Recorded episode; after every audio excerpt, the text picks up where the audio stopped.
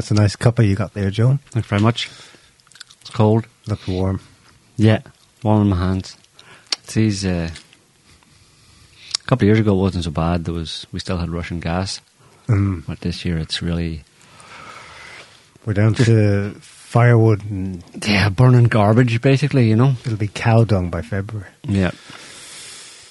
But if it if it stops Putin, then I'm willing to. Uh, if it stops Putin, I'm willing to do do my bit. You know. Yeah, for NATO. Yeah. Oh, you know. I And take, Brussels. I take the cold showers as well Good. to stop yeah. Putin.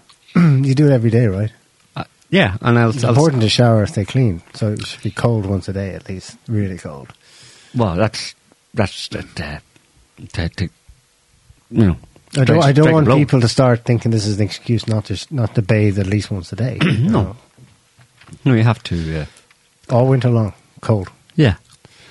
Um, you know, I take the cold shower and uh, and all the way through it, I'm thinking, take that, Putin. So Good. Yeah, yeah, yeah. Yeah. I'll show him. Just like that German government ad. They were that was prescient. Mm-hmm. That's exactly how I feel every time I don't get hot water in Yep. the middle of freezing cold winter. Mm-hmm. I check to see, you know, um, after I take the whole shower and say, take that Putin, I check to see if, uh, I go and see if I can find some, like, you know, a day later or even a couple of days later, if my, like, two or three or whatever number of cold showers are taken up at that time, um, has actually affected Putin. We've you know? been rumbled. Some cheeky git in the comments says, but I thought Spain was filling Russian gas and in turn selling it to France. So y'all got Spanish gas. Shut up. That, that's true, but shh, we're, we're Well, pretend- pretending that we're not getting any sakes, jeez, because that's for the war effort. Yeah. The war effort isn't actually that Europe isn't sw- swimming in Russian oil and gas. It's that we're pretending not to be, Yeah. even though it's all coming from India and Turkey. Yeah. It, it's more a principled stance, you Yeah, know, rather than a practical stance. Yeah, we get to say it's a superficiality of saying take that Putin, whereas in fact Putin's getting richer than ever.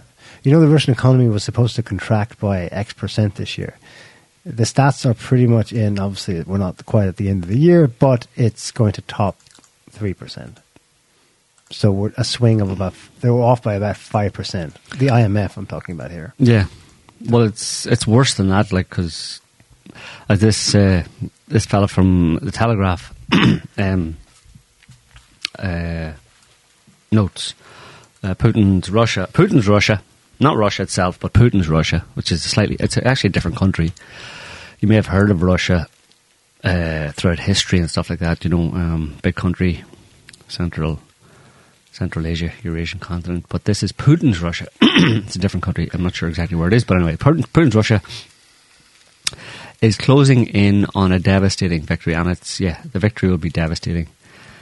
Um, I like the next part too. Keep saying next part. Europe's foundations are trembling. Oh, trembling. Yeah, so it's devastating. I mean, I saw other headlines that said that the, vic- that the victory itself was devastating for, for, for, for Russia.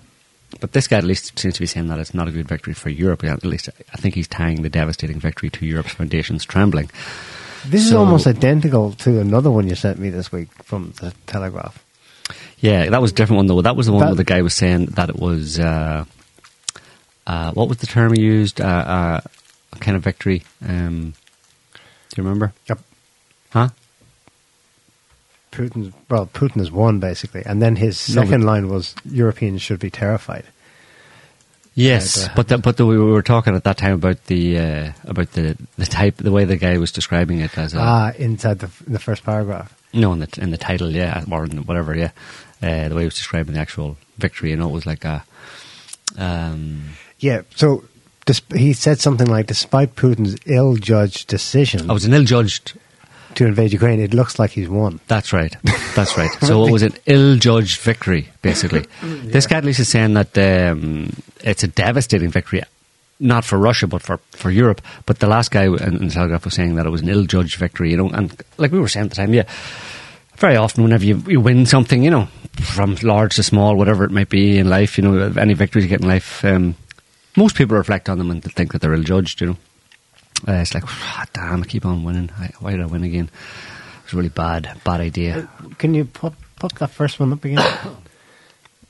December 9th. Okay, so that's yesterday. Yeah, if you just uh, so the guy's like, we need to talk about Ukraine. Uh, the world's attention has been focused on the war in Israel, Hamas, but uh, un- unfortunately, Ukraine's counteroffensive has failed. Uh, the much fated counteroffensive. It was meant to be a spring counteroffensive, turned into a summer counteroffensive, counteroffensive, and then didn't actually really happen at all in the sense of actually achieving anything. So there wasn't really any counteroffensive. Um, I mean, an attempted one, I suppose, but didn't go anywhere. Anyway, but it was much talked about at the time. If you remember, uh, Putin was losing, Ukraine was winning. Well, Putin's been losing, and Ukraine's been winning for the past two years until today, basically, when Putin all of a sudden shock shock victory right out of nowhere. Suddenly he's winning, and how did this happen? And how could we? How can we have? Um, how can we misjudge this so so badly? You know, I mean, um, if you see. Uh, if you go down a few paragraphs there, five or six paragraphs, I was one of those who expected Ukraine to break through to the Sea of Azov. Um, this was in June, right? Their their delayed counteroffensive that was launched in June. I was one of those who expected Ukraine to break through to the Sea of Azov, a move that might well have ended the war. um, but and then the next paragraph, what did I? Why did I get it wrong? I had I had been talking not only to Ukrainians because that would be biased to only talk to Ukrainians. I also talked to British British military observers who are totally impartial in this war, of course, who had direct knowledge of the battlefield, and they had watched the extraordinary Ukrainian gains in Kharkiv and Kherson in 2022, in the beginning of 2022, which, you know, it's debatable as to what kind of what gains they had. Whether I mean, gain was that gains or was that Russia just retreating? Anyway. Uh, so basically, he says they had learned their lessons. You know, the Russian invaders had learned their lessons, and um, uh, Putin needs to hang on for just another twelve months. If Donald Trump, even if Donald Trump is not elected, Republican congressmen have turned against the war. Last week, they blocked President Biden's idiot 88 billion aid package to Ukraine, which is terrible, obviously, because there's no more war. It's terrible, terrible. This guy is really sad that there's no no more you know, billions and billions going to Ukraine so that more Ukrainians can die. Like maybe half a million have died already, but he's not satisfied. Uh, and then he complains about the fact that the, America isn't spending any money, uh, sending any more money to Ukraine because it's not just about uh, financial, like, well, they don't want to spend the money in Ukraine, these Republicans in Congress. It may actually be partisan dislike of Biden, which is terrible. And he says that same ignoble impulse an ignoble impulse. Imagine disliking Biden. I mean, how how, how ignoble, how how uncouth to dislike Biden. Uh, there's also a lingering resentment of the cameo role that Ukraine played in the Trump impeachment drama. Mm. But anyway, um, so. And this guy is pitched as an alt right figure. you know, yeah. Daniel Hannan is like not mainstream conservative, or yeah. so people say. Well, Yes. So what does he say? There's a bit where he says there's something about. Uh, it's just it's, it's it's amazing. It's the same. Um, um, yeah, if you there's a paragraph there he says the long term costs of like so he's talking about a victory, right? Russia's basically saying Russia's won, Europe's trembling, and he says, but the long term cost to the Russian people of this shift to a wartime economy you know, of course, until this paragraph, basically, until this guy came on the scene, whenever countries shift to a wartime economy, generally the economy booms. And you just mentioned that they're predicted to grow mm. 3%. According to him, not, not so fast, Neil. The long term cost to the Russian people of this shift to a wartime economy are dreadful. dreadful, Neil. Vladimir Putin has condemned his long suffering muziks. Muziks. Muziks. Is that some. I don't know. To years of penury and hunger. years. Just you wait. But for now, it has done the trick. The, Russia has made it through to winter without a Ukrainian breakthrough. And in the last few paragraphs, just there's the poignancy of the last few paragraphs are fantastic. It's still possible to imagine a peace deal that does not overly reward Russian aggression. Perhaps the Eastern Oblast could win autonomy and under loose Ukrainian suzerainty. Perhaps an internationally supervised referendum might be held on a demilitarized Crimea. Perhaps, perhaps. Perhaps. Perhaps. Maybe. No. A wish list. Santa, did you get my letter this year? but if Russia ends up annexing land by force, if it ends up, which it kind of really has done, it's not just the West that will lose, it is the entire post 1945 international order of awesomeness. The world is getting colder. The nights are drawing in. Putin's harsh, hot breath can be felt on the backs of the necks of every European citizen. Putin, he is here. He is coming for you. so there you go. That's that's. Just, I just want to throw it in there because it's just some wonderful journalism there, objective, clear-sighted, you know, unbiased, impartial journalism. What's amazing about it is that the guy actually, you know, exposed. He's like writing about the fact that he got it totally fucking wrong, Yeah. uh, which was obvious. Should have been obvious to everybody for for the whole period of this uh, conflict. But he's right. So he's writing about how he got it wrong, and in writing about how he got it wrong, he continues to get it wrong. He Yeah. just doubles down on his wrongness. Yeah, yeah. So awesome. And you wonder why we criticize the mainstream media or why people lose I faith in it trust in it. in in his wish list to Santa at the end there, he Hmm. says, "Well, maybe Russia will agree to two or four of those new regions Hmm. being autonomous, but still with, within Ukraine." You That was offered That was offered by Putin in Minsk, I know. Which they shit on, basically. They, they used which to- you expressly then, when you were so cocksure of victory against Russia by a proxy war, you ex- you you went and boasted that you only use Minsk To as a stalling tactic to arm Ukraine. I mean, um, and you expect these people to report, give you anything, you know, give object an objective take on it. Like people look to the media and people like this guy and this paper, the Telegraph, to get an objective view on on what's going on. You know, what's actually going on in the world today? Let me check the Telegraph. Well, this speaking of, this is the other uh, headline I referred to. That's why I was like, I did a double take. It's almost identical. It's two days before by Yeah. another writer for the Telegraph. That's that. Putin is close to Colin victory. Coughlin, yeah. Europe should be terrified. He's hilarious. He's he's a comedian. He's my favorite comedian. That guy, Con Coughlin. Yeah. He's a famous comedian. Uh, at least in my books, he's hilarious. his if his writing in the last two years. um, and scroll down the first paragraph is, is the one you referred to before. Um, this is think of how they how they frame it. It just is bullshit. Um, the possibility that Putin might yet emerge victorious from his ill-judged invasion. oh, wait, if it's if it's ill-judged and he's won, is it not Ah, Neil, well judged? Neil, Neil, Neil, Neil. You see, yeah, I don't understand. It's the bigger picture you're missing. These guys like Con Coughlin, the famous comedian at the Telegraph, he's he's all about the big picture. You see, you know, Hmm. it's ill judged because just you wait two weeks flatten the curve, or you know, Yeah.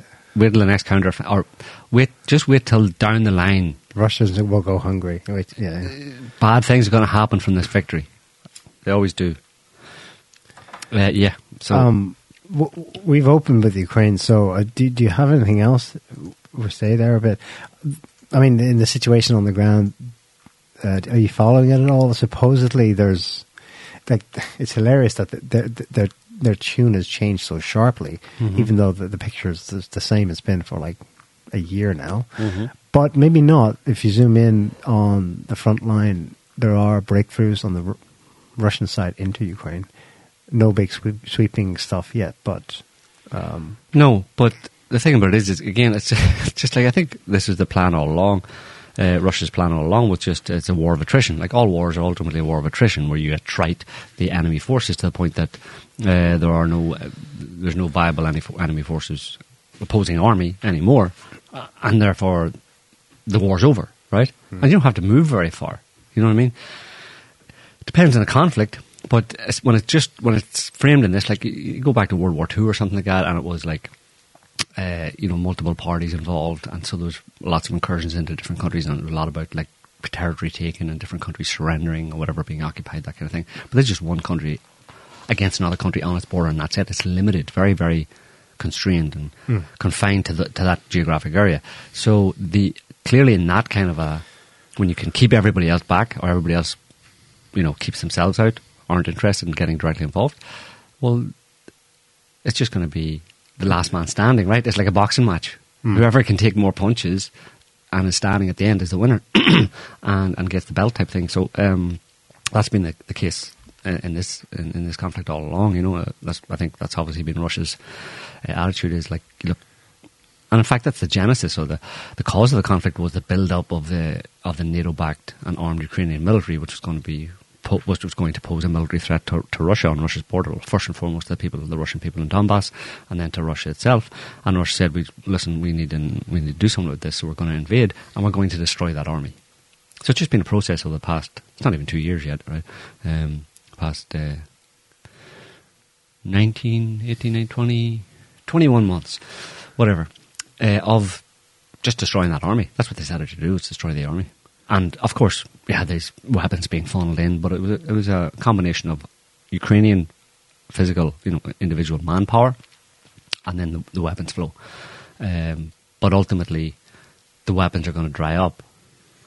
The weapons could keep going because uh, you know they've, they've, used quite a lot of stockpiles in the US and different places around the world to feed the, the NATO-backed, NATO-formed Ukrainian army. But ultimately, it's the personnel. When there's not enough personnel left to um, to wage a conflict, to, to, continue to wage war, then it's over, right? Um, between those two things, that, uh, it's, it's, the manpower that, that's going to be decisive. And, and I suggest that, I, I, I think, I suspect, sorry, that that's why there's this ambivalence and backing away by the US in particular and European countries because they realise that they don't, they might have you know, they have more weapons to send, let's say, or could send at least basic supplies of shells and tank shells and stuff and artillery shells. If there isn't enough, or if there aren't enough Ukrainian personnel actually, you know, to fire them, fire them to effectively, you know, across enough of the border to stop, uh, to actually give Russia a good fight type thing. Well, then what's the point in sending them? Who you sending them? So to? that's where they're at at the moment. That's Washington. I think so. Like when you about five hundred thousand dead. Keep, because it was 600,000, I think, was the estimation of mm. that they had mobilised in the beginning, about 20 months ago. They had built up about 600,000, and there's reasonable estimates that somewhere in the region of 500 of those 600,000 are now either dead, injured, or otherwise um, not available for for combat. Yeah, I, am getting like from the media, it sounds like that's it, it's over. Um, there's, there's so many, like we've just seen, you know, uh, Russia's won. Basically, we saw previously it's time to negotiate, but Zelensky won't listen. You know, he's such a hard head about it. Um, on the other hand, though, Biden this week is telling Congress we need to appro- approve this latest aid package, mm-hmm. weapons shipments to Kiev. Um, otherwise, Russia will win, invade the rest of Europe, and U.S. soldiers will have to fight and die well, in yeah, Europe to stop. I mean, I mean, how it's rhetoric, but but he sounds like he's staying in the fight. But rhetoric you've heard before, not just in this conflict, but multiple times. What, what about we're fighting them over there, so we don't have to fight them over here? Yeah. Right. How many times have Lyndon said that? Johnson, Vietnam. Yeah. Right. Vietnam, war and terror. Like it's six. That's sixty-year-old rhetoric that is is dragged out repeatedly when you want to try and manipulate and coerce the population or uh, and or members of, of, of Congress uh, to to get behind uh, what is effectively a money making scheme, uh, a money laundering scheme. He wants to send another $88 billion to Ukraine. But as we've heard uh, from Mitch McConnell. Mitch McConnell, but also more recently from Kirby, uh, John Kirby in the Pentagon. Um, in fact, I. Uh, no, sorry, that's not it. But I, ha- I have it here somewhere. Um, um, actually, it's Blinken, not Kirby. Blinken. Um, said it explicitly. So this is Secretary of State. This wasn't just some. You know, wasn't uh, what do you call him? Uh, he's the leader of the Republican Party, right? Uh, the Alpha in the Senate, yeah, uh, Senate leader.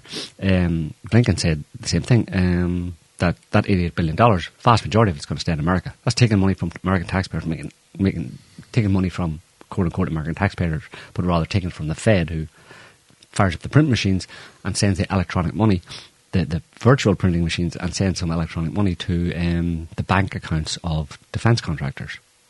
So most of that 88 billion is going to them. Um, but this is Blinken said they're uh, not so long ago. Note on this, uh, and this is more for the, the American audience. If you look at the investments that we've made in Ukraine's defense to deal with this aggression, um, 90% of the security assistance we provided has actually been spent here in the United States with our manufacturers, with our production, and that's produced um, more American jobs, uh, more growth in our own uh, economy. Uh, so this has also been a, win-win that we need to continue. A win-win. Okay, I can see one part of that win. We just said you just built hundred billion dollars so far, plus they want another eight billion of American, ultimately American taxpayers' money, as money that could go to other things. It's money from the from the Amer- from the American Treasury. It comes from taxes. It's going to Ukraine. Has gone to Ukraine, and it's a win for them because that goes to defense contractors, which supports jobs in, in defense contractors, and they're one of the biggest employers in in, in America. So it supports jobs there it's good, you know, and well, Mr. McConnell said about re- revitalising our industrial base, stuff like that. That's what he was saying, same thing. Um, but the other side of the win, win-win, win-win means two parties. So the two parties are would be America and the American American industry and Ukraine. So where's the win for you? Can you explain where? Any idea where that win for Ukraine is? They've lost half a million soldiers. Uh, the guy, like we just read in the Telegraph, uh, I suppose they, they keep up the prom the, the the hope that they could break through and retake, not, retake not, Crimea. Not in the media anymore. Not not not not as far as. Uh, I think win-win means something very different to the Americans than it does to the Chinese. both of those wins stay in America. They're both for me. Win win win win for me. So it's 50-50 for me, and none for you. Uh, yeah. So it's bizarre that With ten Blinken. percent for the big guy. yeah, ten percent for Biden. So yes, bizarre that Blinken can get up there and say that he's a Secretary of State and he's calling it a win-win on the same day that headlines across the world are lamenting the fact that Ukraine has lost, Russia has won, and Europe is trembling. But that's a win. Yeah. As long as Europe's trembling and looking in the right direction. That's a win. But That's that's a win. that's still double win for America. They're double winning. They're by winning. If Europe trembles and goes to Germ- uh, to Moscow, let's reopen Nord Stream. That's not a win-win. Hmm. Which isn't going to happen by the looks of it. So, yeah, and of course, you know, Blinken's statement there makes it kind of clear that this was ultimately about the the the a big part of the excitement and push and propaganda that everybody was subjected to a couple of years ago um, to get everybody behind the support Ukraine and let's defeat Russia was all about American finances, about money for America. That, that was that was probably I'd say that was the primary goal, the primary, um, yeah, the primary goal. Basically, it wasn't about evil Putin. It wasn't about stopping Russia. It wasn't about Russia, you know, being a threat to Europe. It wasn't about protecting freedom and democracy. It wasn't about any of those things. It was about money, and it always has been really about money first and foremost. All the rest is just narrative to justify the the money. I love money. They love money. So I don't know. I don't know. What do you say to these things? You just go, duh. Um, well, okay, sure, whatever. It's funny. The, there's there's some other realizations hitting home in inside the imperial capital, or they seem to be. You never know with these people. They they they seem to take stock of reality, and you know. Then four days later, they can backtrack. They forgot about it. Um, this is in the Washington Post last week. Um, it's an op-ed by the editor at large. So in a sense, Kagan is the top editor of the Washington Post. Robert Kagan is, is Victoria Nuland's husband. Um, the original title they gave it actually was simply just the Trump dictatorship. um, it's a bit more fleshed out now. A Trump dictatorship is increasingly inevitable. We should stop pretending. Um, big long read, but basically that is the article in that those two sentences. This is one. Of, in, this is one of those cases where you don't need to read the rest of the article. Yeah, yeah, yeah. they, they've yeah. said it. Um, now he got a lot of pushback. um, he got a lot of pushback because you know Washington's not ready to hear that. But you can see how the the trendsetters are trying to adapt. Um, of course, those of you who know what's gone on there with uh, that uh, blasphemous juxtaposition of images, that's obviously Caesar. Orange Man at the bottom and Caesar on top. It's half Caesar, half Trump. Spooky to me that they chose that bust of Caesar because that is most they think most likely the most accurate representation of what right. he There's, looks like. there's there's many of them. Yeah, there's several different. the gist of it was uh, Trump is going to win. It's like it's like guys, he's going to win the Republican nomination and probably be re-elected. Hmm. That was like amazing. Jaws dropped when Kagan said this. Um, But dictatorship and dictatorship. This time he will have really go full, you know, quote cross the Rubicon and actually act as a dictator in his second term because he's got no- nothing to lose. Be, how will he do that with all the checks and balances, Neil? Right. Well, he would, you know, He's going dis- disregard them and do to kill half of Congress. Well, Trump's response to this was interesting. He had an interview with Sean Hannity, and he said, "Yeah, you know," um, he said when Hannity put this to him, obviously he was inviting Trump to deny and to say, "Of course not." But Trump said, "Well, I'll be dictator for one day. We're closing the border, and then we're going to drill, drill, drill. I there's two things I will be dictator on. It'll be American oil and gas investment and re- reboosting." uh, production, and the other one will be we're closing that border. So it, it was a funny answer, but uh, obviously it won't help calm calm them down. Anyway, this guy he respond because of the pushback inside DC. He responded with another one. Um, this uh, this weekend or Friday maybe, and uh, the the gist of it was a lot of people said to me, "Yeah, but." What are we going to do about it? So he said, oh, okay, there's ways to stop it. And the gist of this long ed- editorial is totally contradicts what he just said, which is that he's going to win. In this one, basically, he's like, there's one way to stop him. Everybody needs to get behind Nikki Haley, Mm. and she'll be the nominee. And that's how we'll beat Trump. You know, that's, that's like wishful thinking, you know? And why bother saying it after you've just acknowledged that you know, it can't happen, but or it's unlikely to happen, unless you make it happen? Is it so? Is it just? Are you saying this is just like these guys are just like this guy's consciously putting out like manipulative and propagandistic narratives that aren't actually true? I think he genuinely attempted to the first time to say, "Let's get real," and then the pushback inside DC was, "No, no, no, no." But tell us, really, tell us what we want to hear. But do you think he really believes that Trump Trump would be a dictator? No, no, of course not. No, of course But not. why But I think he w- believes Trump will win. But why would you put dictatorship in the title then? Well, because that's that's how they see the whole world. It, uh, you're a Democrat and therefore good if you keep the system as it is. If you come in and try to change the system, you're a dictator. But that's not the definition of a dictator. No, of course not. But these people are. Yeah, but that's what I mean. Like he knows that mo- that's that's not the Well, dictionary definition of a dictator. Does he? Does he? His father was like arguably one of the top experts in the classics. Mhm. He was an expert on um, um, ancient Greece um, at Cornell University. Mhm. I'm not sure where. The whole family is like ultra brains. They know they know the history inside out. They know the classics. They they they they read Greek. They can like super. you- You'd expect better of them, but they, they they're the kind of people who have an interpretation of what they're reading that's fundamentally inverted from what you or I or most people would Or- take from. It. Or it. the dictionary definition. Yeah, I, it's it's hyperbole, or does he really believe it? I, Well, when you're actually talking to people, like you're publishing something in a magazine or in a newspaper, and you're using a word, and that word has a commonly understood definition, and it's in the dictionary, and everybody else understands that, but you use it. No, well, it's more complicated than that.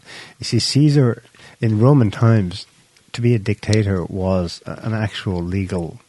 You could be the dictator, and it would be agreed that you would be so for a year or for a period of emergency, and there would be no tribunes or there'd be no second consul who would rule with you for that year. Mm. So it was an actual thing. That's the textbook literal definition of what it used to mean. Now it's become loaded with various pejoratives. And yes, we commonly mean it's someone who rules a country by fiat with no democratic checks and balances and Yeah. oversight. Yeah. They're implying that's what Trump, how Trump would rule a second term. But of they course know he wouldn't. But they know, and they know he would But they what they mean, what they're getting at. It's interesting actually. In the first article, he says, no, the second one, we need to get behind Nikki Haley. Brackets. And he inserts this clause, and not just because she's most supportive about continuing the war in Ukraine, close bracket, blah, blah, blah, blah, blah. Mm-hmm. But they gave away that that's what he saw it as. The problem with Trump is he would disband NATO, he would stop the war in Ukraine. He's telling everyone, you know, Hmm. make me president and I'll end it in 24 hours, you know? Yeah. Well, well, I suppose my point is that using the word dictator or dictatorship is, is deliberately manipulative. Yes. and it's it's false in the sense of you're you're lying to you're telling a lie basically, and that you know it's a lie. Especially what given what he said afterwards, he talks about vote for Nikki Haley and stuff. Because when he says dictatorship, he know he must know that in the minds of everybody who reads it, they're going to see that as Trump's going to seize power. He's going to like just cancel Congress because you don't need Congress if you're a dictator. You're ruling. abs- You're an absolute ruler who, who, who just makes all the decisions, and nobody gets to contest them. That's obviously not going to happen, but he uses that term anyway, so he, he he's lying. Yeah. And that was what in the New York Times, Washington Post. Washington Post. So there's, and the Washington Post allowed someone to put up a blatant lie uh, as an editorial to inform the public. I mean, whatever. I'm just. I know it happens all the time, but it's just it's quite stark these days in terms of just Yeah. the flagrancy with which they they- pass off lies as, as truth. You know. Yeah. Anyway, um, weird, weird, weird world we live in. Um, yeah, so yes, Ukraine. it's all a joke. Putin's won. Putin's going to win. Putin won the war, and he's going to. I don't know. We'll have to wait and see what happens. Um, he, he's announced he's running again. Uh, there's quite a bit happening next year. Russia's got elections in March. hmm. Probably the UK, and of course the US as well. It's interesting that all three of those have it the same year. hmm I, I think everyone assumed he would run again, but he announced it quietly this week at some event where he was asked about it, and he said, "Yeah, I'm going to run." No big fanfare. He just said yes in response to being asked by a. But actually, he was asked by he was he was handing medals out to soldiers in Mhm. in, in the Ukraine war, and one of them was the. The guy who asked him was the head of the Sparta battalion. That's you know the kind of now legend, legendary unit of the original Donbass militia. hmm And he said, "Yes, da, I'm running." That's how they do it in Russia. Like, there's no there's no year long election cycle. It's just you know announced as an aside hmm a few months before. Uh, So that would be in Russia now. Is it a six year term? 2018, he was Yeah, the last 20 six years. So that would take 2030, us to 2030. Mind you, at that point he'll be 70, 77, 78. Okay. He's 72 now, isn't he? 52, I think. Or will be 72, something like that. Yeah, Yeah, it'll be in up, up, upper 70s. That'll be enough. If things haven't been sorted out by then, then I'm going home. you're going home. Yeah. I'm leaving. I've had enough. Uh, I'll give you another. I'll give another five or six years, but this shit show has to come to some kind of a a denouement. You know, ahead. Um, the boil has to.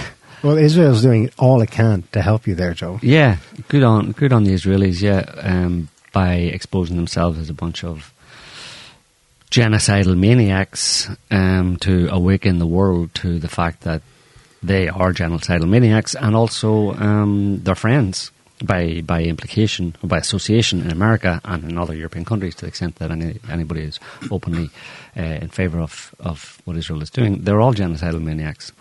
So that's that's a good thing. It's it's very sad and There are a lot horrific for the Palestinian people, but it's almost like they're sacrificial lambs, and I hope it's for a higher good because if human beings don't take this opportunity to wake up to the nature of the people in positions of power in the West in particular, um, then it's going to be it's going to be bad. You know, they're going to there'll be hell to pay as a result. It's an opportunity right now for people to realise what's actually going on, to kind of wake up to reality in a certain sense, the reality of, like I said, the, pe- the nature of the people in positions of power. Look what they're doing. Look what they're sanctioning.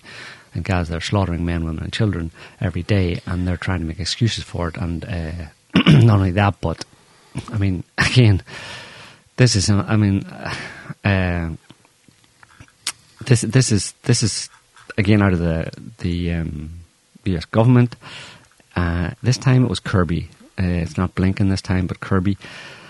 And this, again, the delusion of these people. Uh, do they really? Do they not know that this doesn't make any sense? In the same way, Blinken's win-win thing doesn't make any sense because Russia just won, so it's not a win for Ukraine. Uh, this is Kirby, uh, White House White House spokesman, um, talking about pushing back on reporters asking them about you know the murder of the deaths of civilians in, in Gaza. Oh, listen. About the humanitarian situation in Gaza. Tell me, name me one more nation, any other nation, that's doing as much as the United States to alleviate the pain and suffering of the people of Gaza. You can't. You just can't. The United States, through President Biden, is leading the effort to get trucks, food, water, medicine, and fuel into the people of Gaza. Wait, wait. Name another nation. Name another nation that's doing as more than the United States to get hostages out or to get people, foreign nationals, out of Gaza. You can't do it. And name another nation that is that is doing more to urge the Israeli counterparts, our Israeli counterparts, to be as cautious and deliberate uh, as they can be in the prosecution of their military operations. You can't. The United States is at the forefront of this. Now, every well, he's claiming that there's no other nation doing as much as the US to alleviate the suffering of the people of Gaza. While every day they're sending uh, giant transport planes, military transport planes, from European bases and from America itself to Israel full of bombs that are used to drop on the people of Gaza. Yeah. So, I mean, I so it's like I, I don't know if any, I don't expect they did, but that no reporter at that White House press conference actually said that to him. He said, "You claim you're leaving, you're doing more than any other country to alleviate the suffering, but you're actually doing more than any other, any other country to create the suffering by facilitating Israel to do what it's doing and giving them weapons to do it." Yeah, I'm like, it's a contrived situation that not even Ahmed, the diversity, inclusion, and equity uh, unicorn is able to get his head around that. No. And he's a great thinker. He, Yeah. he can he can come up with all sorts of convoluted narratives to to explain things, but he just doesn't get that one either. It's like when you're actually supplying the bombs um, to a country to drop on civilians and then say, yes, we're doing more I can name one other country, Who's doing more? Palestine. Doing more to what? More Palestine, is doing more to alleviate the suffering. of course. Well, of course. The government in question. In, in a sense, there are two authorities because one's in the Gaza Strip and one's in the West Bank.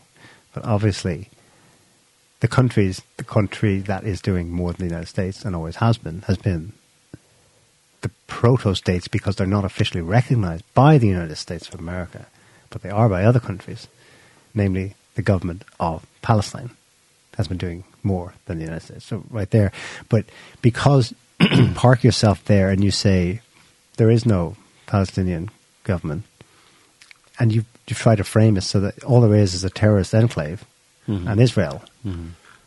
In that context, then yes. Oh, and by the way, you've not let anyone else. You basically have an AAD, an area of active denial, or a security envelope, as the Israelis call it. No one else is allowed to do anything. There are American troops in Gaza, sure. No one else is allowed to get near it. Right. Therefore, of course, if there are some American trucks and aid getting into Gaza, they can go, I don't see anyone else doing it. That's because you don't fucking let anyone else near the place. Exactly. so technically, he's not lying after he's framed it a certain way. After he's set up the reality on the ground, he get that, that that's where he gets in his mind to make that make sense. And to, to shout down, hang on a second, name me another country. Na- He's so certain, you're like, Yeah. Jesus, he's right. Technically, he's right. but it's But your cr- but your missing part is that they're creating the suffering in the first place. Yeah. But then they're att- half-heartedly attempting to alleviate by saying, "Israel, don't be killing more civilians, ah, please. Well, just try not to, will you? I mean, you know the way you're actively targeting Palestinians. Um, could you not do that? Could you just allow the collateral damage to kill them, but actually hit, you know, actual supposed strategic sites? rather than actually dropping bombs on people on purpose. Could you not do that part? Yeah. Well, Well- we'll see. We'll have a meeting and see if we can accommodate that. I'm not sure though, because we really, really hit the Palestinians. We want to wipe them out. In the same way that Hitler wanted to wipe out the Jews, we want to wipe out the Palestinians. So um, it's it's going to be hard because, in a certain sense, what you're asking us to do, i.e., minimise the death of civilians, is against the whole ethos of, of, of our operation here in Gaza. We want to actually come up with a final solution to this problem of these two million people being there, you know, existing. We want to find a solution, and that we had a, we had to talk about it, and we decided that when your problem is the existence of people, the best way to deal with that problem, if if the problem is the existence of those people, the best thing to do is to actually, you know, eliminate their existence. Um, of course, we can try and make it less obvious. Like we, we won't just bomb them and shoot them all. What if we were to just starve them to death? What if we put them in a position where they're all hemmed into a tiny small section of the a small section of the of the Gaza Strip, and they can't get out, and we destroy all the infrastructure and hospitals and water plants and stuff, and then uh, we don't allow any food in, and then we through starvation and hopefully some kind of disease will take hold and wipe them out that way. Would that be okay, John? I mean, can, could you spin that for us in the White House at the next press conference? Like, could you say that just like a kind of like an act of God that no one could have foreseen? You know, that that the people are starving. You know, and just don't mention that we're not getting letting any food in. You know. Um, And don't mention that we actually created the conditions that are perfect for the, the, the breakout of, a, of some kind of disease epidemic. And then we'll just say it was Circumstances beyond our control. Yeah, it's just you know these things happen. It's unfortunate, you know. um, the the death toll in Gaza, uh, according to this source, this is Euromed Monitor, which is kind of a human rights organization. Uh, it's it's part of the UN, I think. This is four days ago. Gaza death toll has increased by forty percent compared to before the temporary humanitarian truce. That's what's happened since we were last on. There was the truce, of course. Um, which resulted in countless well the hot, the hostage exchanges, which resulted in a lot of good press for Hamas because of how well they were obviously treated when they were returned safely and apparently happy. That was so, it was such a PR disaster for Israel that they ended up spinning it last week into. Um, it looks like we did, we've done some tests, and it looks like they were drugged. They were Mm. given tranquilizers. That's why they're so happy as they Yeah. come back. Um, yeah, we don't believe that. But so the problem with these things, Euro Euromed Monitor has given a figure there as of s- until four days ago of twenty one thousand seven hundred and thirty one dead. Mm-hmm. But um, I've, no, I've noticed that the figures are beginning to diverge widely. You, you can get a figure that's actually 5,000 lower. That's the one that most Western media is going with, around 17,000. Here's the thing the four people who were chiefly responsible for tracking it in Gaza Have all been killed. have all been killed. Which is by design, right? Obviously. Well, this is what it's starting to look like. You Yeah. were talking before about the pattern that emerged of targeting hospitals and food depots, obviously targeting civilian key Mhm. civilian infrastructure. It's even more sick than that. Like what emerged this week, this is from a pro-Israel outlet, so maybe they're lefty.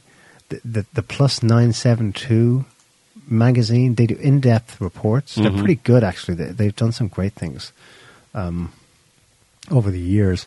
So they're pro-Israel, but they will be critical and expose the shit that their government gets up to. Um, I'm just we'll put it up.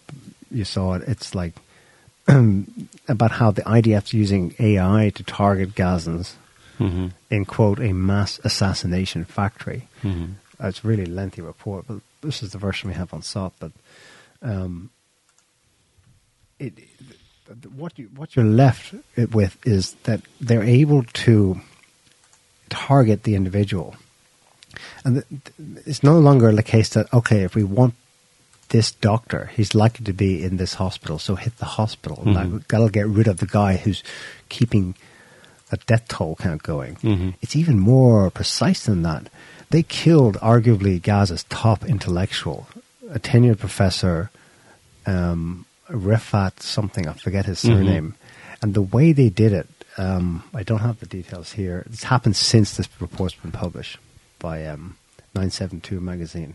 But the way they did it was someone in the Israeli intelligence called his mobile and warned him that they were they were going to target him um, because he'd been lampooning or making fun of something about the, the, the fake news, which it is now known to be fake news about the 40 beheaded baby or Mhm. something. And therefore, we're get, we're, we know where you are, we're going to get you. So he was like, I'll take that seriously and I'll leave right now the hospital because if they hit where I'm currently hiding out, they're going to kill innocents around me. Mhm. He walks, I think, I don't think he was driving, it's short distance to his sister's house where he'll take up refuge for now. Only once he gets inside the building, Mhm. drone strike, kills Mhm. him, his sister, entire family. Mhm. The entire family's dead. Mhm. That's that's that's the that's the precise nature of what Yeah. the- an example of what this article about using AI to precisely Well, see where someone It's is. not even AI. It's just cell phone co- cell phone tower triangulation. yeah, but it's, it's real time triangulation of, Yeah. of people and doing it in a way that it will hurt them the most. Because Gazans, like this professor included, they're so used to it, they're like, I'll be a martyr. They're going to get me, fine. But what can I do that lessens the suffering Mm-hmm. of innocents around me? So he leaves the hospital. Well, the Israeli machine, in its sick way, thinks one up on that and thinks, where will we get you that hurts everyone who loves you the closest as Mhm. well? Mhm. Yeah, they're they're. I mean, the really thinking behind this is is genocidal intent, and it's it's evil. It's profoundly evil in its in its in its in its thought I processes. can't mean, think not- of. Can you think of any other? Well, you have to go back to Second World War. You have to go back to the Nazis and Hitler. You know. Yeah. Um, I mean, Even Ukrainian neo Nazis. I mean, maybe if they could get their hands on this kind of stuff, they would do it. But Yeah. um, yeah. There's I just put up that Guardian article just on, on that point about the the increase in, in casualties, and again, just to validate the genocidal intent. Uh, so this is just from a couple of days ago, and it's civilians make up 61% of Gaza deaths from airstrikes. Israeli study is an Israeli study found this right. So basically, the message is that the, the civilian proportion of deaths is higher than the average in all world conflicts in the 20th century. in the absolute number or, Yes. or the ratio? Relative proportion, proportion of deaths. Proportion. So in any conflict, the number of civilians that are killed, it's generally speaking, it's about fifty percent. And we're talking here about the Second World War, the First and Second World War, and every other conflict in uh, Vietnam War, every other conflict, in the in the twentieth century. In those conflicts, they floated around the area of about fifty percent. In any of those wars, major, obviously, world wars, fifty percent of the overall death toll was civilian, or fifty percent or less. But in this conflict, because Israel is at the controls, the civilian death toll is 61%. So that puts it, that, that gives you evidence of, of a genocidal Yeah. intent in the sense of deliberately targeting civilians when you have that significant increase up to 61%. And it's probably higher than that. Yeah. But that's because that's an really study. I mean, there's, there's probably at this point several thousand people still under buildings. Right. That's part of why it's hard to get these numbers. And so that's They know that they've killed more journalists um, in the first two months than than, than, there are any stats for in any Right. the wars. For example, except well, one that's known is World War II. Israel has killed, in absolute terms, um, f- about just over half, about fifty-two or fifty-three percent of the number of journalists who were killed in the entirety of World War II, Right. with a sixty million Well, total death toll. That's that's This targeting. this It- is- it's beyond statistical chance. It's mass murder of civilians. Well, Um, in that example, it's just journalists. But journalists are civilians, Right. and they- they're in that same category. and they're the one, along with civilians, they're the other group that are, are not meant to be targeted, but Israel targets them. I mean, and this is from a, a few days ago as well. Just to, you know, back up the claim of genocidal intent here. not saying it's genocide by the numbers, strictly speaking, because you know can, you can debate over what a genocide is, and does have to be a certain number of people, a certain threshold of a, a high threshold or a number. But in terms of intent, I mean, I can have genocidal intent against hundred people. hundred people isn't a genocide, but if I want to kill them all, then gen- you can call it genocidal intent, right? Uh-huh. this is uh, just in the left one there. Just click on the left picture. Uh, the Times of Israel.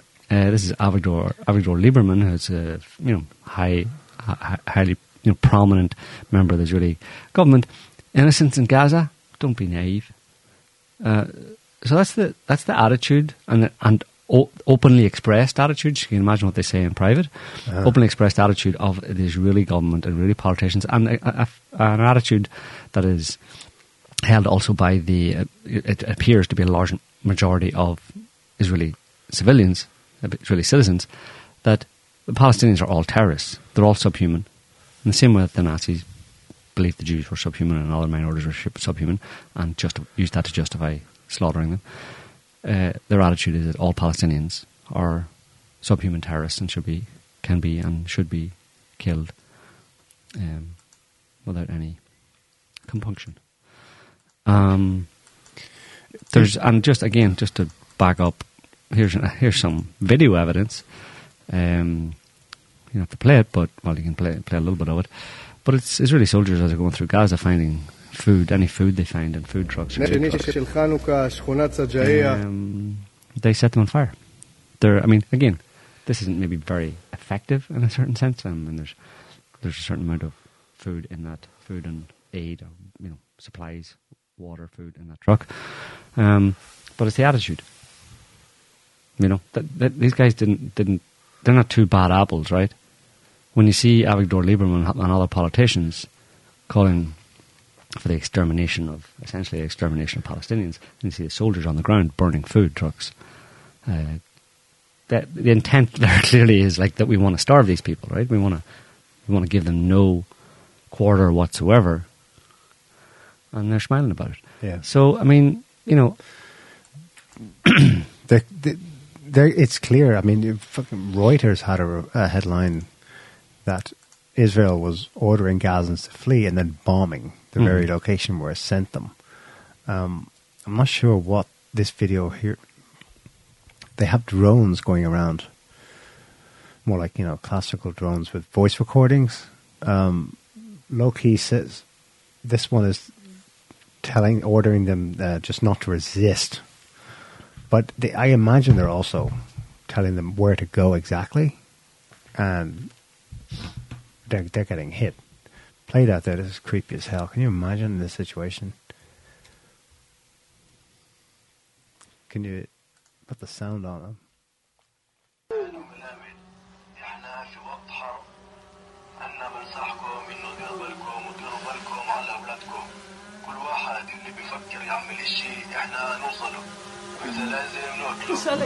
ولا بنسوي شيء ولا بنسوي شيء احنا قاعدين بدون مكيفين حل عنا انا بنصحكم انه ديروا بالكم وديروا بالكم على اولادكم كل واحد اللي بيفكر يعمل شيء احنا نوصله واذا لازم نقتله ماشي Peeps have probably seen the, the the the footage of Palestinian men being taken off blindfolded by the IDF. Um, I thought the worst of that when I saw it, but it, it's sick. Apparently, they didn't just t- take them all away and um, shoot them, but they didn't mind them thinking that because their own published photos show them lined up on the streets, then carted off in open trucks, and then lined up next Cattle to trucks. a pit. I mean, the, the, message they were conveying was we're, we're taking these men and we're going to shoot them and just push them into the pit. Mm-hmm. Um, the update on that is they didn't. They let most of them back to where they'd picked them up. Uh, but they did report and claim that these were, you know, Hamas, Hamas who had surrendered en masse. Well, and then people fact checked. They recognized some of them were yeah academics or clerics or secretaries or yeah. journalists or whatever. Douchebags in the in the in the West, pro Israeli douchebags were all jumping on saying Hamas are, you know, fleeing from their tunnels and being arrested on mass and all this kind of stuff. And, it, and yeah, it was proven to be false. But there's this. Uh, you probably I don't know if you saw this video, but uh, somebody put it together where Israel obviously took two. This is you know, there was one video of them all lined up, whenever, and Israel wanted to justify doing this. So they basically, in this video, it shows that they basically staged, um, got at least one of the guys to come forward with a gun, just play it there.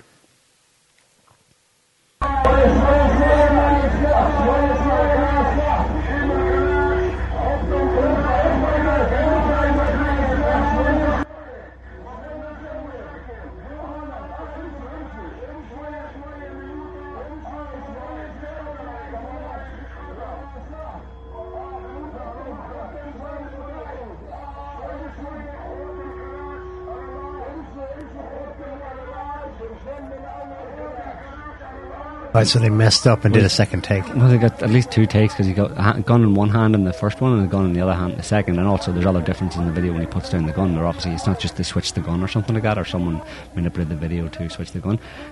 He, he acts in different ways all the way through it. So they got that same guy to, to redo to, to, to, redo the, the walkout with a gun type thing, you know, because whatever it wasn't a good take or something. So very likely in that situation, obviously the, the guy didn't have a gun at all, and none of these people were armed. They're all just civilians that they rounded up. But they really want to convince the West that you know we're dealing with Hamas terrorists here. Um, so they're liars. They're liars, psychopaths, genocidal mass murderers.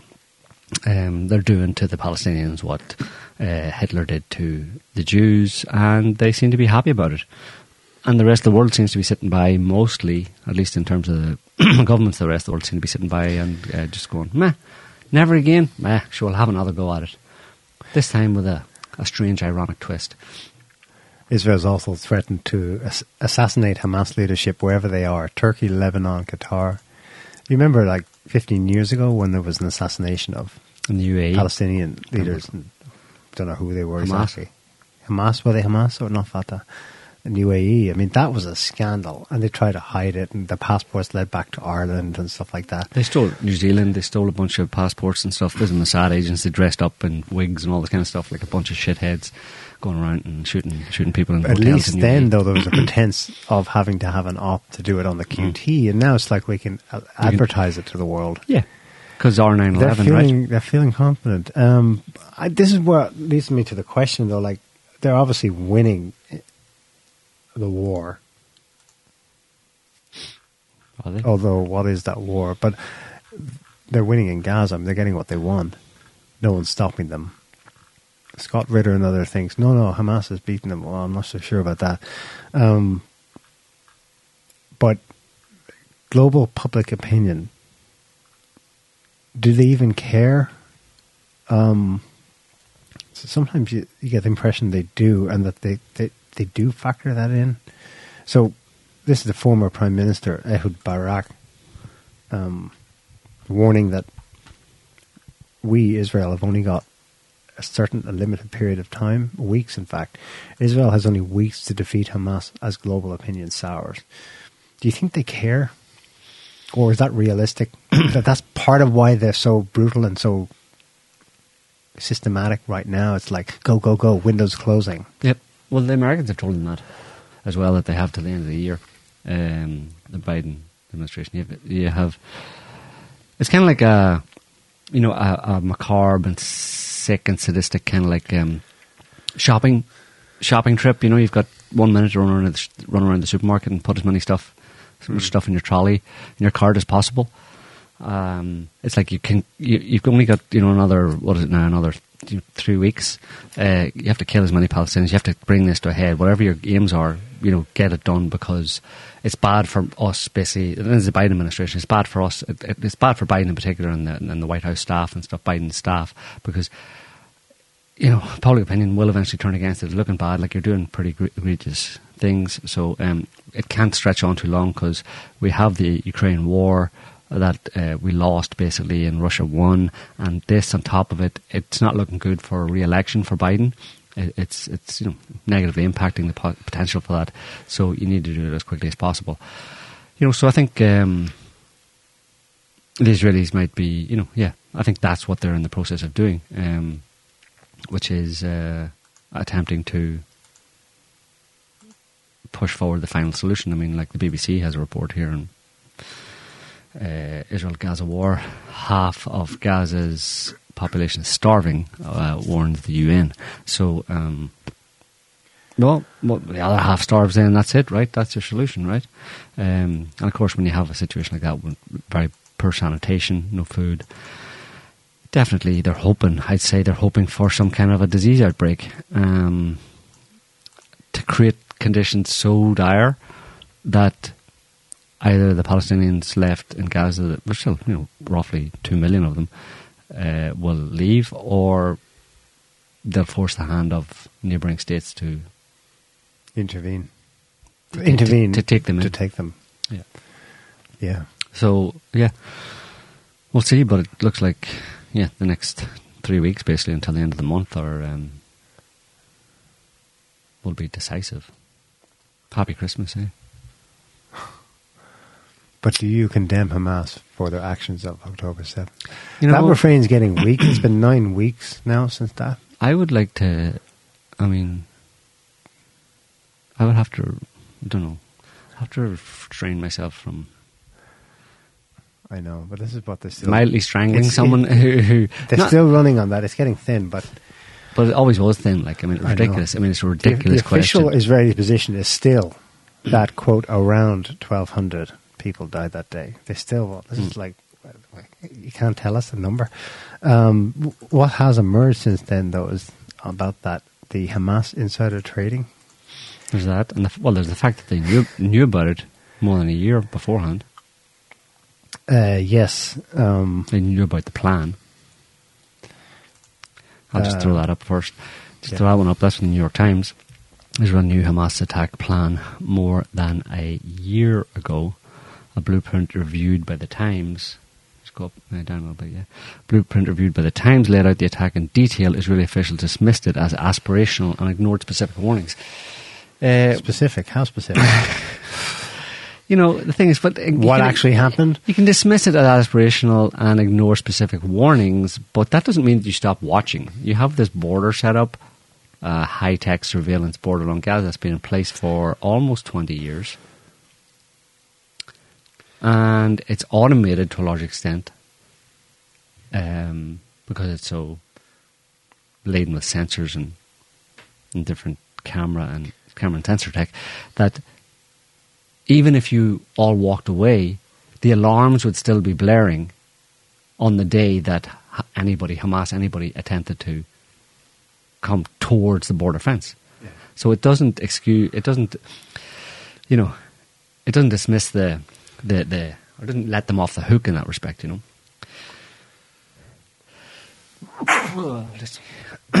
so, um, And about the Hamas, it's not Hamas, obviously. I, I'm. but that's how they spun it. Insider trading. Um, this is the actual Haaretz headline. People have been, including, including myself, I think I need to take it down. I repeated. Someone doctored this headline to say that Haaretz had said, claimed that Israelis did it. Right. But what the actual headline was, did Hamas make millions betting against Israeli shares before October 7th massacre? There's a lie in the headline. Obviously, it's not Hamas who did that. But it is a fact that giant gambles against Israel on the markets in Tel Aviv and Wall Street days before Hamas attack made billions. Somebody seems to have known about the plan in advance. Yes, indeed, somebody took out enormous short positions against Israeli stocks five days beforehand. Orders of magnitude bigger than normal trading activity, yeah. and big enough to have made billions of shekels when the market crashed. Shackles. Who deals in shackles, Neil? I'm reading the actual Haaretz. That's what they said. If I was a rich I think Jews- man. Jews use uh, uh, uh, Um, anyway, um, yeah, insider trading. Interesting the parallel then with insider trading on 9/11. Yeah. America's 9/11, I should say, because there are two 9/11s now. On airline stocks. Exactly. Strange. And there strange were warnings. There were warnings that the Pentagon and the World Trade Center towers would be hit yeah. using airliners. Strange coincidence theories that promotes. I don't like promoting coincidence theories. because they're too uncomfortably coincidental. And it forces me to draw conclusions that I'd rather not draw. Netanyahu has said that if the International Criminal Court investigates Israel for war crimes, this will be an act of pure anti Semitism. Yes. Pure, high grade. High quality, high grade anti Semitism. If the ICC is anti Semitic. Snort. Huh? Yeah. Snort some anti Semitism. Um, the UN Security Council voted again on a ceasefire, again, vetoed by the US. Um, US Congress last week passed House Resolution 894 equating anti Zionism with anti Semitism. Mm. Uh, part of yeah, part of that kerfuffle was three presidents of American high, Ivy League universities being ber- berated by congresswoman in committee session when she was asking them if students on your campus calling for the genocide of Jews, would that constitute hate speech and be in breach of your own university guidelines? And they all equivocated and said, well, it depends on the context, kind of thing. Mm-hmm. One of them has since resigned. Mm. She, she initially gave an apology, and then she, she was resigned. I think the head of McGill. Um, it, it is weird though. I don't know why they did that. They should have said yes, but like the because they spent the whole last ten years going uh, major crackdowns Mm-hmm. for hate speech on campus Mhm. in defense of woke ideology. And then they took this strange stance of saying, if, if someone said, I call for the genocide of Jews on your campus, would you, you know, sanction them in any way? Mm, they basically said no, because free speech. Mhm. It's an a- they took the absolutist defense of free, free speech selectively. I don't know what they were thinking, but they had a unified front on that. front of Congress. I mean, Uh, it's whichever- ridiculous because it's hypothetical. No one has ever done that on campus. Well, whatever, whatever, um, whatever elements of the, I suppose, the Democrats or the system, the, the deep state, the Washington establishment have been promoting that kind of like, um, you know, uh, the woke ideology, left side ideology, were like Black Lives Matter, etc., etc., minority groups, immigrants, all that kind of stuff, and the oppressed people and reparations and all that kind of stuff. Well, that's infected, and this is an example of, of it having naturally and organically and genuinely infected academia. So, and a lot of people are real against that. Um, but on this particular issue with Israel, it works against the the same government that was promoting it. It works against their interests in terms of supporting Israel because Harvard and other universities say, well, listen, we're all about diversity, inclusion, equity, immigration, anti-oppression, reparations for oppressed people in the past and stuff. We've done it across the board with all the minority groups, and from our perspective, the Palestinians fit very well into that category. So, in the same way, we can say white supremacy and white white slaving, white sla- slavers, and historical oppression against blacks in America, and you can call for reparations, and you can say all sorts of nasty things about white people because they're descendants of, of, of white slave owners, and, and especially black people. Obviously, can black Americans can say can say all sorts of nasty, egregious things because it's kind of reparations in kind, if you know what I mean, to get it off your chest. Well, same kind of thing applies to the Palestinians, really. I mean, they're clearly being oppressed, Right. And we have Palestinian, you know, Palestinians on campus, and it's hard for us to, to, to be hard for us to say yes to a, a black student, a black, you know, African American student saying, you know, kill all the whites because of what they did to my ancestors, and not allow a Palestinian to say kill all the Jews because of what they're doing to my people today. Yeah. I mean, you know, they would. So it's an example of it of it being genuine and not being hypocritical of of, of, academia. These people have taken it up be, on academia. I'm They're- trying to be consistent, but well, they're genuine in their belief about it. Yeah. If you know what I mean. You know, they're not, you know, hypocritical about it. so they really believe it. Right. So tough shit to the deep state on that one. Uh, yeah, Um, there's some rumors of war. Um, the U.S. may or may not hit back at the Houthis in Yemen mm-hmm. uh, because of these seizures seizures of uh, ships that they're carrying out, and, and supposedly some strikes against Israeli, no, probably more against uh, American ships in the Red Sea. We don't know what's happened there because they put a, like a lid on whether or not there's been any actual hits. Um, for now, they're just keeping it. They're downplaying it. In the meantime, that's so that's you know the Yemeni front, and then the same resistance front, of course, in Iraq and Syria.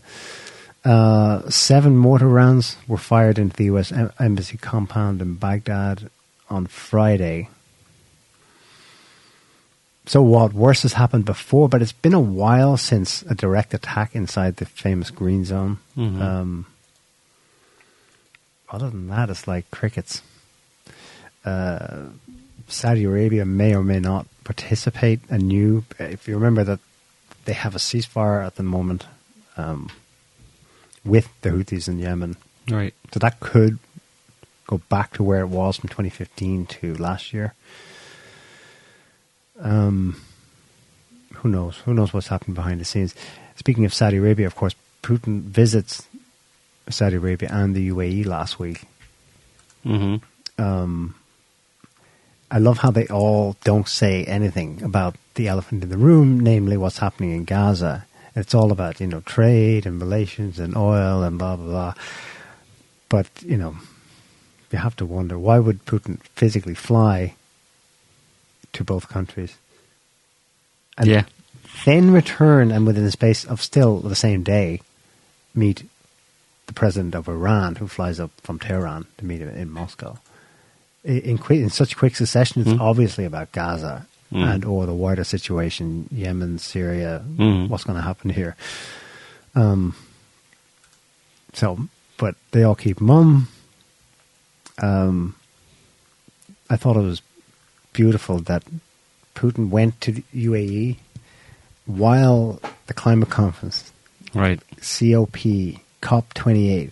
Like in the West, this is like, wow, this is, this is the place to be. You know, everyone who's anyone is there. John Kerry, they're all saving the planet.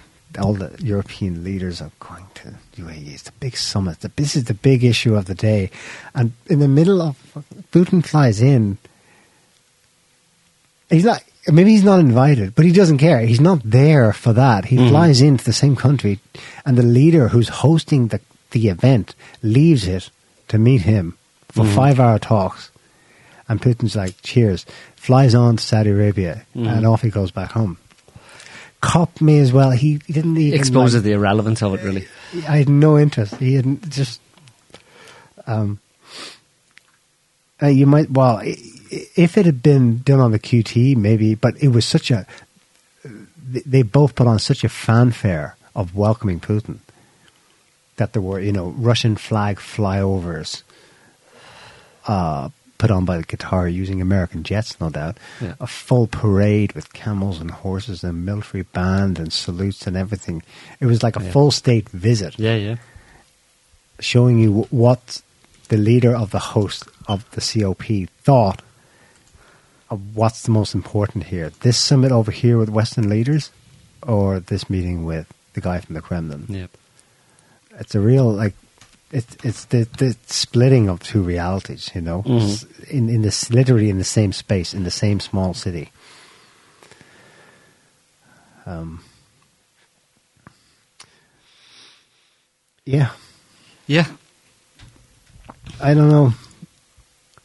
I don't know what's.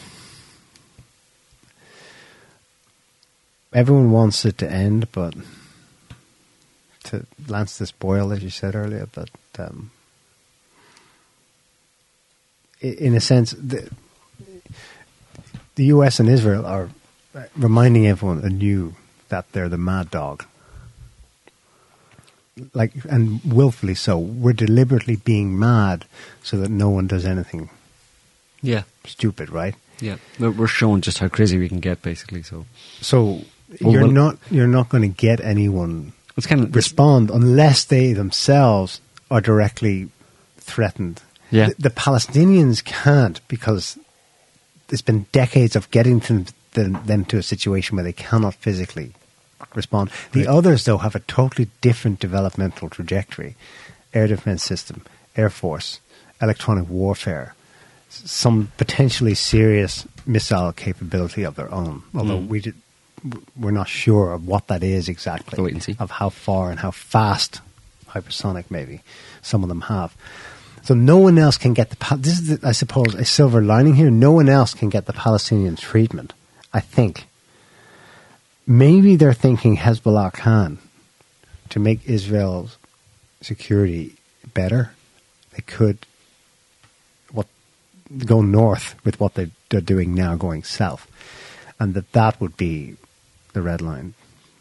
Yeah, well, it would for sure. Yeah, obviously you'd, you'd be expe- you'd be igniting a, wide, a, a more serious, wider war. You know that Israel would, but it's like it's it's like they're just they're jailers and tormentors. You know, the, the Israelis and the American and their American friends are jailers and tormentors. Like they have, you know, they're basically Aren't they too chicken shit to really do it seriously to someone who can at least punch back? Yeah, and also there's a wider implications in terms of the whole global economy and oil and. Um, and who else we would pull in and that kind of stuff. You know, they're they're they're staying back from the brink, but it's crazy. Like they're they're they're they're committing like like probably some of the most evil acts that the world has ever seen, but doing it in in a confined and in a constrained way, in a microcosm, in a certain sense, you know. Um, because yeah, well, they can't do it to everybody, obviously, uh, but they want to do it to someone. You know, you can't dismiss the, the possibility that the, that these people are, to a large extent, just simply getting off on this kind of treatment in the same way, uh, like a psycho, you know, serial killer would, would enjoy, you know, The hunt. tormenting and the hunt. And, It's not and, the, just the killing; it's it's the setting it up, Yeah. the hunt, deceiving others in the process. Yeah, it's it's Yeah. pure fundamental, like just distilled evil, basically. You know what I mean? And um, it's hard to watch and hard to sit here and not be able to do anything about it. You know, um, and the only saving grace is that, like I said, um, that the suffering of the of the Palestinians will serve as a, a wake up call, maybe wake up the conscience of those who people, people have. who, who, who, have had a sleeping con- conscience, you know, and just wake people up to the reality and the, of the nature of the people in, in, in the West, you know, what they, these people are, people who are directing this and facilitating.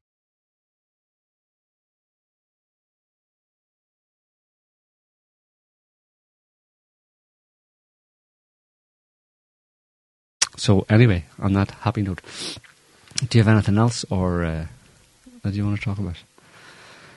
Just a small update. um, you know, in another world, in another timeline, this would have been. everyone from here to Timbuktu would have heard about it. Imagine if Trump's chef of 30 years had died in his house in Mar-a-Lago. You know, under slightly unknown, let's say, mildly suspicious circumstances. It would be a big deal. Well, that happened to Obama's chef in late July, Tafari Campbell. Mm-hmm. He drowned uh, nearby the summer house in Martha's Vineyard. Um, it was bizarre because he was a proficient swimmer, but he died while paddleboarding With the daughter. in calm water. Well, that's Well, it seems Not obvious. She's the one who called the police and all that kind of stuff and alerted to suggest that she was involved. Well, that, that's what I'm. Yeah, that's what I'm getting at. The, no one's officially mentioned that, that the daughter was involved. That the so that might have been explained in August. There was an update. The toxicology report came out, um, except it didn't. It's supposed to be published. It's being withheld, and they they cited an old Massachusetts bylaw that says no, actually, in this certain certain circumstances, only the family needs to be informed. Okay. Um, secondly, well, who was the second paddleboarder who was with him? Who first alerted Secret Service back at the house, who then called 911. Well, the 911 call is also supposed to be published. 911. 911. That wasn't. Don't Um, call 911. so that's another thing that's against the usual. Now, in early September, yes, it was revealed that it was a 26 year old woman who was a second paddle boarder and, quote, a staffer to the Obamas. No, that's cover up. Yeah, it's not named. Um, It was. I think it was revealed that it was the daughter. Originally, it was the daughter who called the police, called called the emergency services. originally, was it? hmm But I think they backtracked on that. I think they did. Yeah, there's, there's a cover up operation going. on. Yeah. But like the thing is, you know, so the daughter was out paddleboarding with the chef who she had a bit of a The oldest one, Malia. Now, Yeah. officially, she's 25. right? Close enough. and they're saying right? it's a 26 year old. Right, close enough. But you know, she was out paddleboarding with the, with, the, with the, the chef who had she had a thing for and that kind of stuff, and he's married.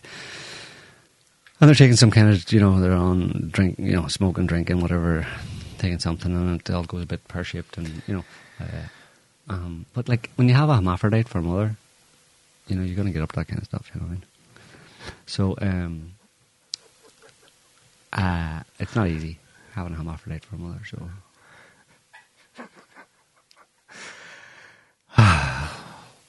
It really is like late Rome, and a weirdo for a. Justinian Rome, Commodus, Commodus Oh, people. There's a reference. Elagabalus, I think his name was. Transgender. Who? 18 year old. El, I think it's El, El, Elagabalus or Elabalus or something like that. And one of the later. I, I'm going to put put together a thing on that. It's He was he was a, a late Roman emperor. like 20 or 18 or 20, yeah. He was, a Roman, he was an emperor, yeah.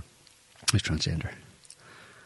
But then uh, that was, that's got, got to do with like the, the the Galli, the the transgender castrated um, kind of priests at the time, and all that kind of of, stuff. of, It's a, of a strange new sect. of a strange, relatively new, one of the few sects and stuff, and to do with like you know, you know, ritually killing bulls and bathing in the blood so you can live longer, you know, that kind of stuff. Similar stuff. and parading naked in the streets. yeah, and having gay pride, basically transgender pride parades in the streets, that kind of thing. It, it was all happening back then, just before the, the destruction of Rome by probably by some kind of um, natural cataclysm. You know, that you know you could theorize that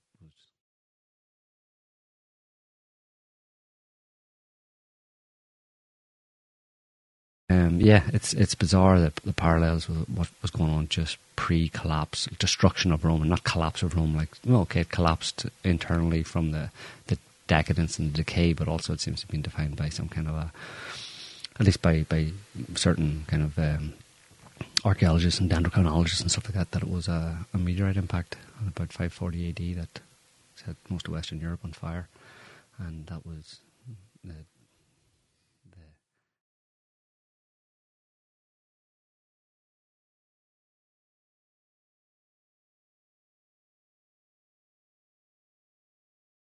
parallels with today are very, very striking, you know. Anyway, uh, I'm going to finish on uh, a piece of advice, particularly for you, Neil. Never trust atoms. Never trust atoms. Atoms, yeah, Atoms, the because they The- make up they make up everything. But um. Anyway, uh, yeah. So we're gonna leave it there for this week, folks. Thanks for listening, watching, whatever you're doing, and commenting. Uh, we'll be back next week.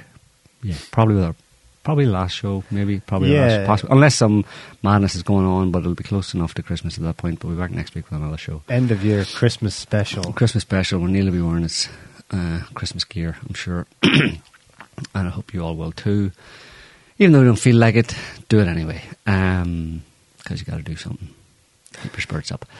Yeah, so we'll be back then. Uh, uh, so until then, have a good one. And whatever. See you later. Bye.